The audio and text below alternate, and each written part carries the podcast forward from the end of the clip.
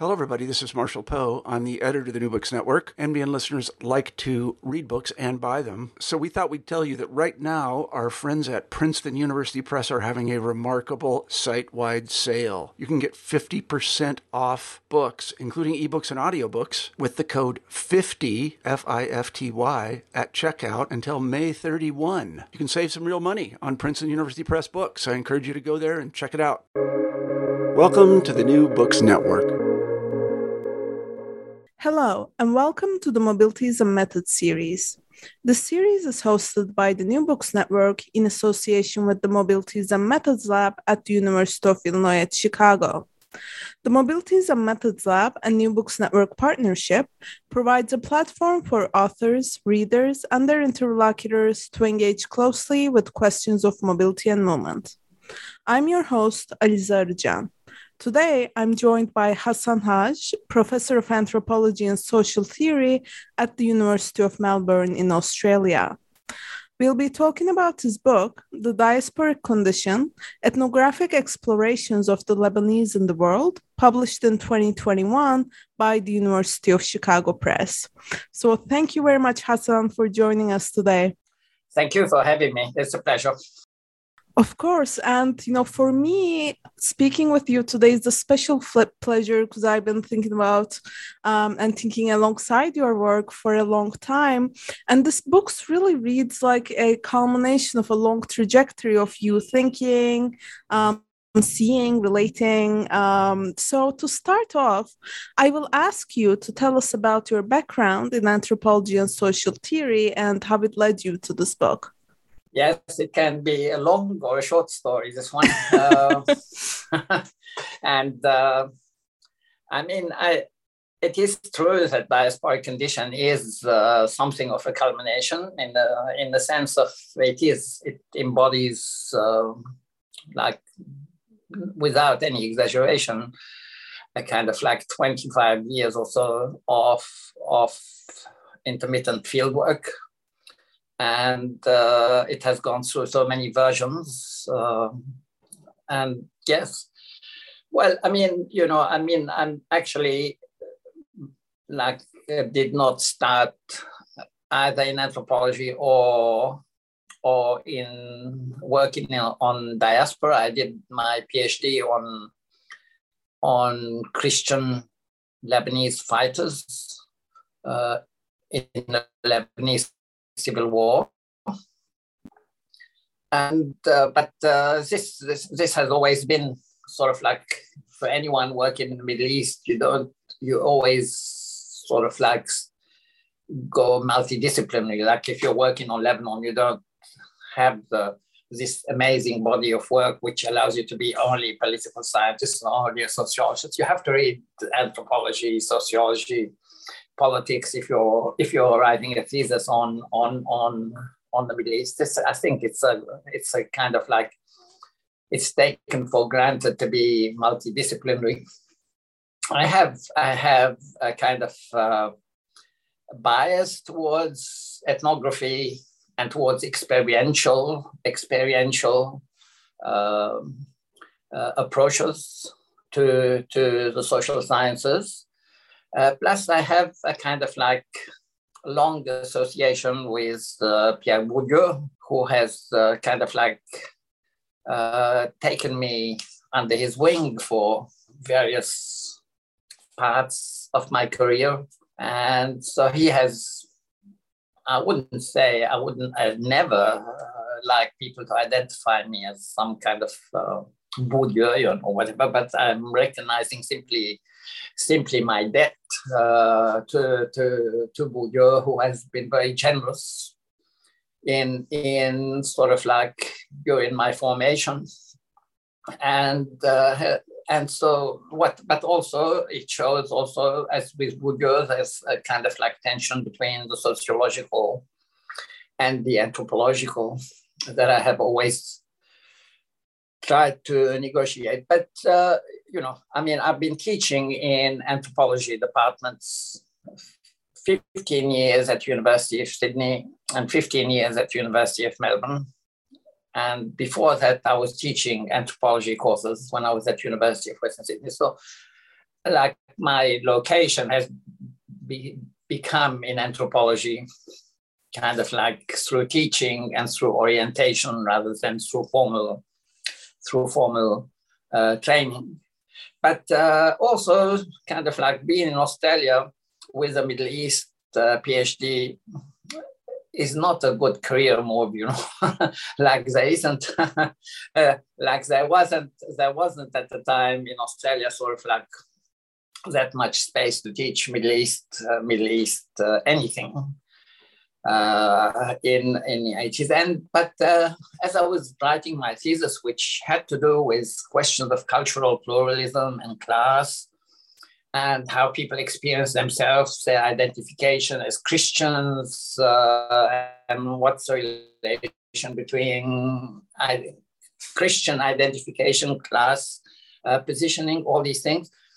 I found myself moving in the space of Australian multiculturalism and becoming involved as an intellectual, talking about what does multiculturalism in Australia mean? How do ethnic people identify through ethnicity, the relation between ethnicity and class? So I was able to move my interests in my PhD to my local conditions, if you like, work in Australian multiculturalism. And as I started working on Australian multiculturalism, I started having closer relation with Lebanese migrants in Australia. And so I started doing more research with Lebanese migrants in relation to Australian multiculturalism. But then I started becoming interested just specifically with Lebanese migrants as such, regardless of Australia and regardless of multiculturalism. And this is how the interest in the diasporic condition grew and developed. Yeah, that is very helpful to know. So I want to jump right into the titular concept of the book. So by proposing the diasporic condition, you invite us to see it as a way of being that's informed by, but not exclusive to, Lebanese lives. So what is at stake in claiming the diasporic as a condition, and as a condition at this scale? Yes, I think as I kind of like was developing my research slowly over the years, I kind of like, everything in this book, you know, happened over time. It's not that I had some ideas that I started researching or something like this. It was seriously ethnographically driven, like ethnographic issues emerging and me thinking them and me changing my ethnographic orientation and the ethnographic orientation feeding into my readings on social theory and etc. And yeah, so over the years it kept changing. But what I was definitely aiming to develop and which grabbed my attention as I was looking historically, if you like, at the emergence of the Lebanese diaspora, but also sort of like I was interested in what kind of experience, what does it mean to be a diasporic being? And what does it mean to exist in a diasporic social milieu? And so diasporic is a way of being, of course, but it's also a mode of sociality. So it's a mode of being of the subject, but also a mode of being of the social milieu.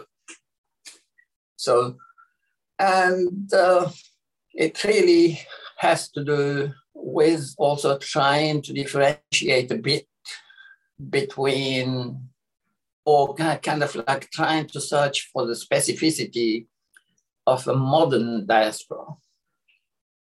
And I mean modern in the sense that a diaspora that has its origin in modernity. And so I started thinking it more in terms of alternative modernity as a way of being. And so Yeah, when you say thinking of it at this scale, I think it's important to say this. I think maybe the diasporic condition might be a bit of a wrong title, in the sense of, like, I don't claim in the book that there is a single diasporic condition, and I don't want either empirically or by orientation. I'm not particularly oriented towards either orism. My theory of diaspora is the best theory of diaspora that has ever come across, or something like this. No, I'm not interested in making claims like this. But I am interested in making claims that there is a multiplicity of ways of thinking diaspora, and that the existing forms of thinking diaspora capture a lot of things, but there are certain things which are not captured that I wanted to capture in this book. And that has to do with the specifically modern dimension of diaspora. What does it mean when a diaspora is not a diaspora such as the Jewish diaspora or the Armenian diaspora, but a diaspora that comes with modernity? And so I became quite fascinated, really, with the fact that, let me put it this way for you. If you look at the way Algerian migration developed as a relation to French colonialism, and the way Lebanese diaspora developed as a relation to also French in Lebanon. Now you will find that so both were colonized societies, but the migration that French colonialism triggered in Algeria was a classic working class, or becoming working class, people who become working class through migration, by migrating from the colonial space to the metropolis. So you have this common move where Algerians go to Paris, sort of like Indians go to London, Pakistanis go to London, this kind of initial early labor movement type migration. Now, Lebanese migration did not happen this way. And that's where, sort of like, for instance, I'm interested in the fact that at one point, so what I call the internationalization of the space of viability. I'm interested in the fact, I don't know if you know Lebanon, but Lebanon is a lot of mountains, very hard to get to in the 18th, 19th century, sort of like not, and quite autarkic villages that have developed on their own because of the nature of the terrain. And so I'm interested in how at one point in history, some villager will get up and say, I'm gonna go and make a living in Nova Scotia. I mean, it's just pretty astonishing when you think about it. So he did not say, I'm going to go to Paris, I speak French, the French have colonized me, etc. It just said, the world is my turf. In fact, sort of like you have this Lebanese saying where you say, there's an association between, they say, God's country is vast, bled Allah wesa. God's country is vast. And it's very interesting because it's not about becoming conscious that the world exists. It's more a consciousness that the world has meaningfulness for my living. And so when you bring in God, because God also, and religion is what gives meaning. So when you call the world God's country, it means it's meaningful for you. It's not just sort of like something or another. And so, yeah, I sort of like, I'm interested in this moment where, and so this is where we get to an alternative, that modernity, if you like, in the sense that I feel, and that's obviously as we talk, it has to be a bit cliche, but, you know, I feel that European modernity involved peasants who were liberated from feudal lords, and oriented themselves nationally towards the city. So if I go to Paris to work, or I go to Marseille, or etc. So the transition from feudalism to capitalism involved a freeing of the regional imagination to make it a national imagination. What I'm talking about with the diasporic condition is a condition where the freeing of the feudal regional imagination leads immediately to an international imagination. So you don't immediately think you're freed from feudalism, you're freed from thinking that you only make a living in your village or in the town next door. And you immediately start thinking, okay, I'm going to Queensland. I'm going to Texas. I mean, it's amazing when you think about it. And sort of like amazing when you think how early, obviously it's much more explainable once people from the village go somewhere, they start bringing villages. But when you think about the initial moment where this happens, where you don't know people, and you land in Brazil, you land in the US, you land in Canada, you land in Australia, and sort of like in this place, it's just like, yeah. So that's really what I'm trying to capture. And I think it's not uniquely Lebanese, but it is something specific, and it's accentuated by the Lebanese diaspora, which allows me therefore to treat it. I think Greek diaspora is partly Labour diaspora, partly like this. Italian diaspora is partly Irish diaspora, Sinhalese diaspora, sort of like. So it just allows you to enter a particular mode of being diasporic, which has not been, as I think, sort of like captured by existing categories of diaspora. Indeed, and you know, I want to dig a bit deeper into the specificity. So in the book, you show us that diasporic culture is a culture of emigration and immigration, which I think is very important. And you show us that it's co-constituted by Lebanese capitalism. So can you elaborate more on this argument and how you came to draw these connections? Yeah, I think I've already mentioned a little bit what I think by that, but at the same time, I kind of like want to highlight that I try not to create too much of an intimate nexus between migration and diaspora, to the extent that I feel that for, you know, we have a kind of like training, we train our mind by our previous readings. And our mind as academics of mobility and academics who work on migration, our mind works immediately to create a causal nexus whereby migration happens first, diaspora happens as a result of migration.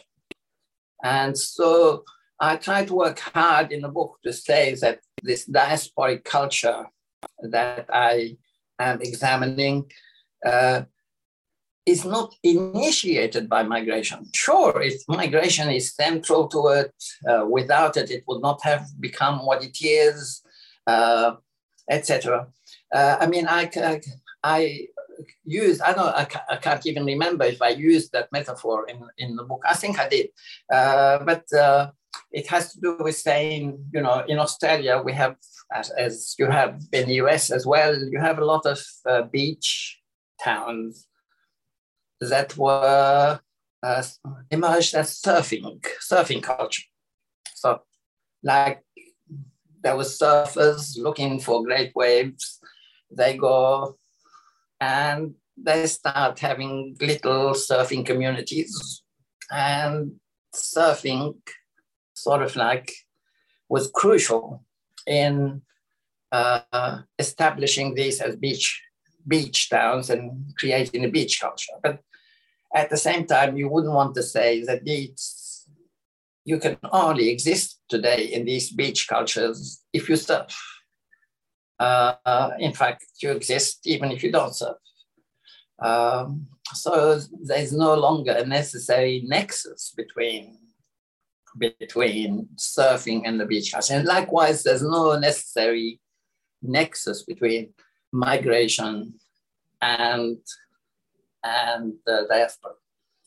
Also, I feel that, I like to say this especially to you because you have a mobility, sort of like, because, I mean, I find, and I'm trying to be counterintuitive just to make people think about it, but I mean, I find it a bit hard sometimes to associate migrant cultures with mobility, to be quite honest.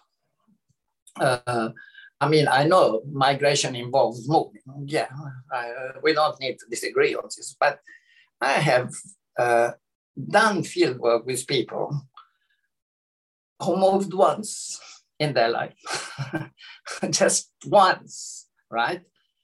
I mean, maybe 1966, I moved from Lebanon to Boston. Okay, and so, and here I am in Boston since 1966. I find it a bit hard going to this person working with them, tell me about mobility. So this is kind of like, so I think we need to be a bit careful how we quickly think migration, mobility, sort of like diaspora, as if almost as if they are coterminous types. Yeah, that's really, really important. And thanks so much for pointing that out. And, speaking of sort of the tension between mobility, movement, and diaspora, I want to ask you a bit more about subject formation. So in the book itself, you show us that rather than fragmenting subjects, the diasporic condition can lead to multiple forms of inhabitants. So what does it mean then to inhabit multiple places, times, ways of being through both movement and standing still? If you don't mind me critically approaching your question first, because it helps I key into, because I key into things, words that we use, and by critiquing, I critique myself because I still do it, so I have to revise it. But I'll click onto the word rather than fragmenting subjects. So, and I'm trying not to think rather than. Because I don't think that fragmenting subject is a bad theory. I don't want to replace fragmenting subject by something else. So that's why I train myself to be attentive to words like this, to try and avoid them. I try to do so systematically in the book, but I'm sure if I reread it, I'll find that I've lapsed because it's so ingrained, this mode of thinking. And so, yes, I mean, I am trying to basically say that for a long time, we have taken it for granted that if we are studying migrant subjects, we're studying them, for instance, in the study of nostalgia, we immediately associate nostalgia with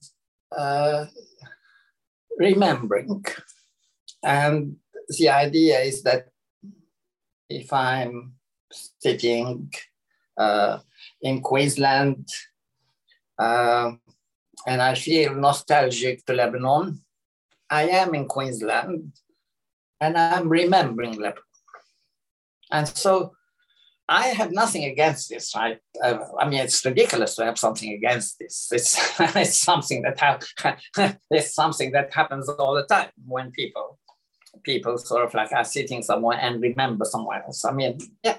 But what I am against is this monopolizing our analytical imagination, and therefore not being able to think anything other than existing in one space and remembering other spaces. So when I tried to theorize, because again, honestly, it's not something that, like, here you have a very interesting combination of theoretical reading and field work, sort of like fusing together slowly in my mind, because I'm doing the field work and I'm increasingly feeling and increasingly seeing this reality where people do not tell me, I am in Montreal and I'm remembering Beirut, or I'm remembering the village. I say,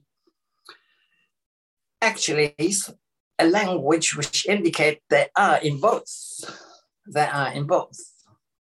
They don't say, I am in one or the other. And so I started hammering this idea how one can think analytically existing in two spaces simultaneously. While I was thinking this, I started engaging with what was becoming known as the ontological turn in anthropology, and the question of multiple realities. And although multiple realities was mainly about multi-species and interspecies things, but there was an element of it for me that I found that, especially in some of the works which emphasize habitus, which emphasize reality as a mode of what emerges from specific mode of deploying yourself in the world, and thinking multiplicity of deployments as the basis for multiplicity of realities. So I extrapolated this with a little bit of imaginary ramifications and transformation. And this theoretical development, my observations in the field, led me to develop this concept of lenticular reality, which is, yeah, it's truly the culmination of thinking the possibility of existing in multiplicity of realities that continuously reflect on each other. And just for the listeners, so the lenticular is a term that I got from photography techniques, and which is the photography technique based on what is in folk language called flip. I think flip photos, like photos which when you flip them, they give you difference of frowning clown, smiling clown. You see a city before, a city after. As a kid, I had above my bed for a long time a lenticular photo, which still haunts me. And so this also, like, this is just a little image from my childhood memory, which might have worked on helping me think the lenticular condition. And let's not forget that there is a very long religious tradition which has lots of arguments about the nature of Jesus. Is Jesus man? Is Jesus God? Is Jesus man and God? So even in early religious thinking, we have this thinking about multiplicity of being, multiplicity of subject being, sort of like, and what it means. And the essence is not to let one analytical imagination monopolize your mind. It's not about replacing one with another. So yeah, I mean, I'm all for the subject who is torn between realities, the subject who, I mean, again, it's the same. I mean, obviously you see these things, and I experience it, so I don't need to see it. I mean, I'm born in Lebanon. I'm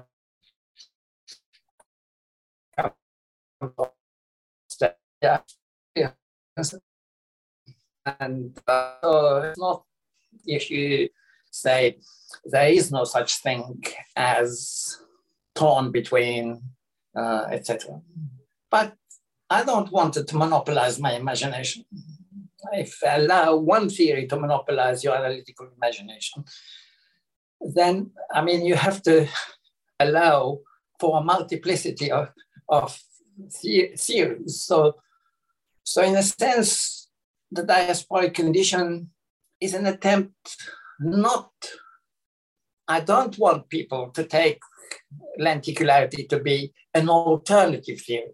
I think it would be a bad thing from my position if people start thinking, and people have already started thinking it in a very creative way. I think it's great that people are so early in the stage of the book, it's activating their imagination. Obviously, it's very satisfying for me as an author that people take on the concept and think with it creatively.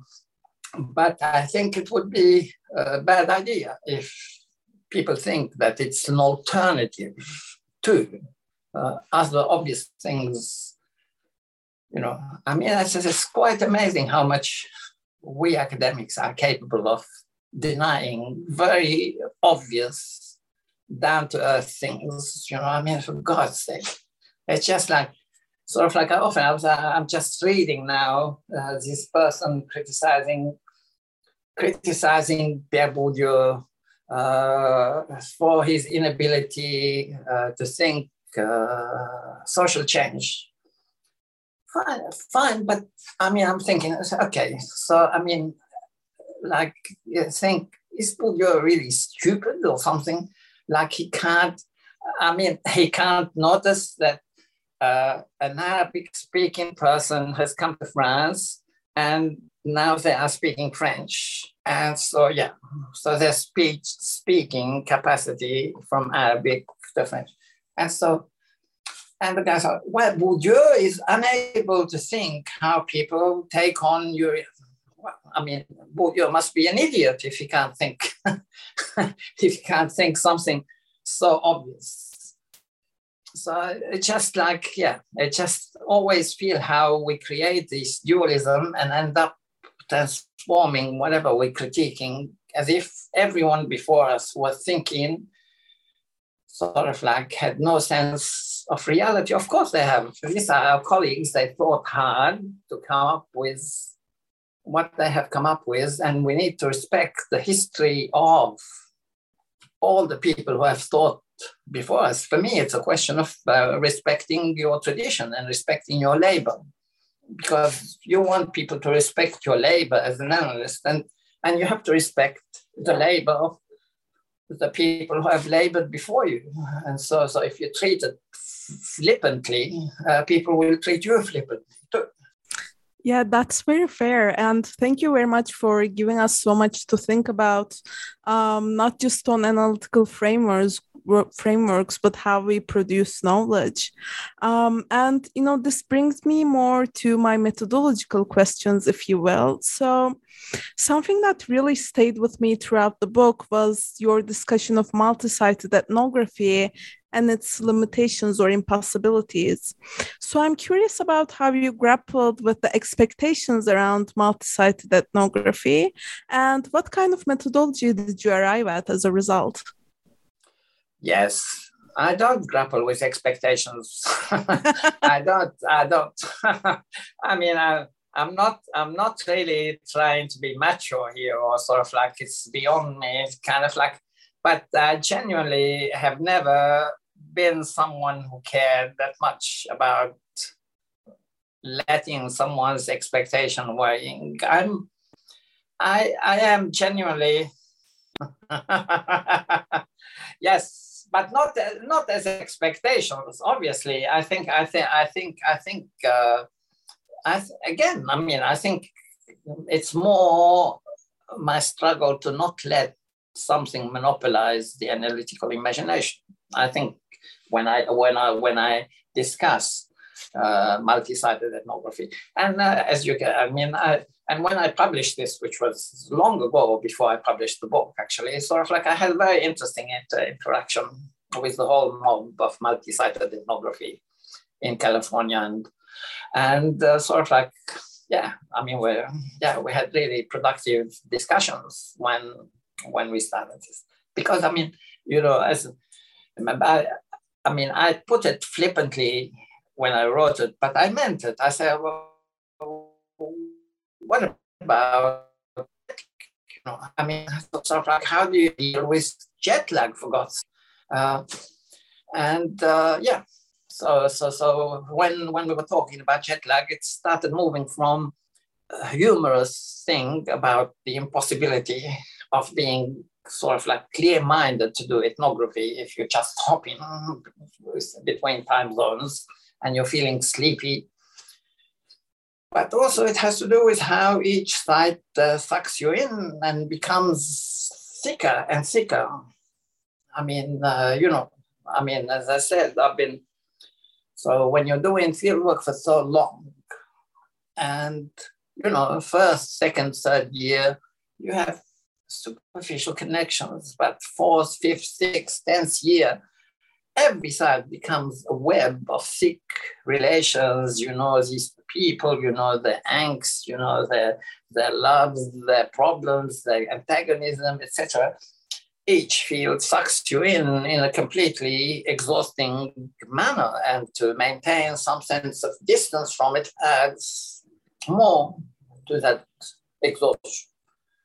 And so to hop around doing this 5, 6, 7 fields, come on, no.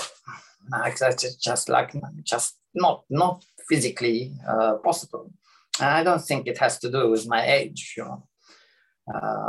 I am getting old, but I'm still pretty energetic, and so I don't think it's that question. Yeah. Relatedly, I'd also love to hear more about your positionality. So, how did you locate yourself within the diasporic condition, and how did your position inform the ways you related with your collaborators? I think, as I said, obviously, there's. Like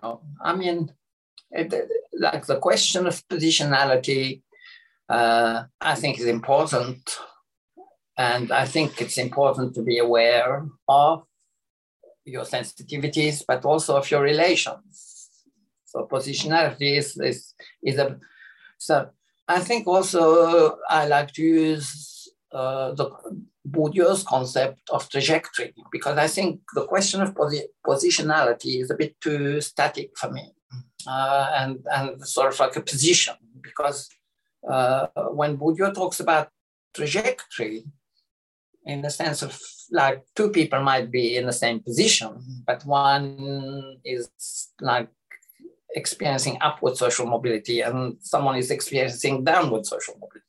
They could be in the same position, but they have different trajectories. And I think trajectories, I'm not only aware of the fact that I'm a Lebanese diasporic person doing research on Lebanese diaspora, but I'm a person with a specific trajectory. I'm a reasonably successful academic, etc. People relate to me in this specific way. People sometimes use it, in the field, sort of like some people are proud to say, come, I want to introduce you to the professor. Professor is my friend. I know, so there's all kinds of things that happen that you have to be reflexive about. And that's where Bourdieu's concept of reflexivity is very important, because he differentiates between auto or biographical reflexivity and structural reflexivity, because it's and trajectory reflexivity. So it's not just about the fact that my biography means that I'm Lebanese. It's not just, which means it is that as well, right? That I am. And it gives me, obviously, it gives me certain sensitivities being a Lebanese diasporic. And I think it gives me certain insights. But I think anthropology has dealt for a long time with native anthropologists and the pitfalls of it too, to be, so it's not just a source of insight. It's also the source of blindness. We know very, very well that if it takes an effort to capture the common sense of the culture, which you don't know, but it also takes a lot of labor to undo the common sense of the culture that you know when you are researching it.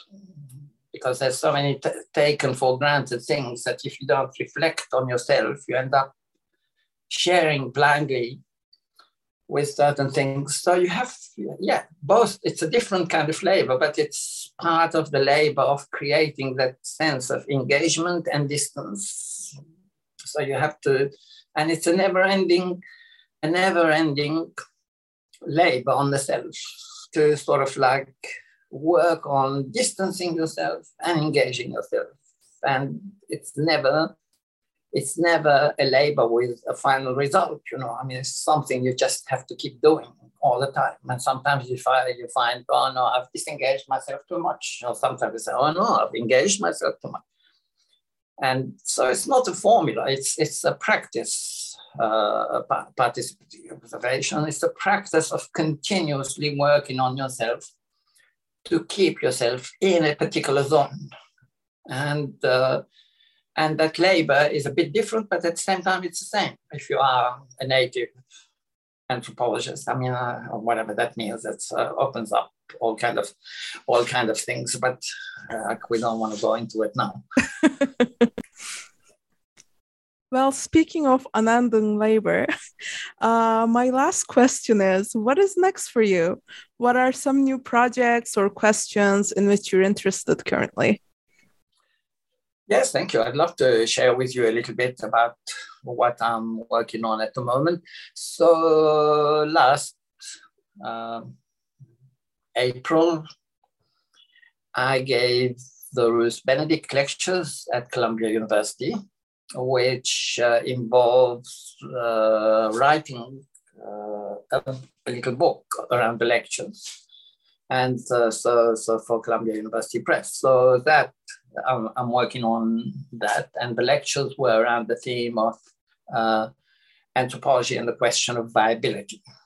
How do anthropologists think a concept like viability, and what are the ramifications of taking the concept of viability as an analytical concept, which links up with various anthropological approaches to the question of life, and thinking through sort of like the various traditions where life is centered, sort of like an a la Foucault, but also sort of like many of the animist sort of like traditions that deal with questions of life, so with the notion of viability. You bring in that question of the ability to live, if you like, and so what do you do with your life, if you like, and that has also a long history in anthropology that I try to draw on and build something new. So that's what I'm concentrating on, at the same time as finishing a book which is taking me as long as The Diasporic Condition to finish, which is a book on my specific take as actually Bourdieu as a theorist of viability, in fact. So there's a link between the two projects. But it has been forever I'll just share with you this funny thing. I was giving a talk in Germany on Bourdieu recently. And I said, I will tell you that this talk is based on the final text of my book on Bourdieu, because I've been telling this for my students for at least 15 years. Every time I give them a course, I say, you're so lucky. This is the last version of my book on Bourdieu that I'm presenting to you. And someone in the audience, this is in Halle in Germany, someone in the audience put their hand up. And so I said, yes. He said, I actually was your student at University of Sydney 23 years ago, and you said that then as well. What did you say? I said this, what can I say? It was very humiliating. Wow, we'll be looking forward to that book and the other one as well. And maybe in the next 15 years it comes out and we can have you back at the podcast. Don't say that, this is frightening. Well, thank you so much, Ghassan, for joining us and for your insights. Thank you. All the best. I'm your host, Alizar Jan. This discussion of The Diasporic Condition, Ethnographic Explorations of the Lebanese in the World, published by the University of Chicago Press in 2021, is brought to you by the New Books Network in association with the Mobilities and Methods Lab at the University of Illinois at Chicago. Thank you for listening.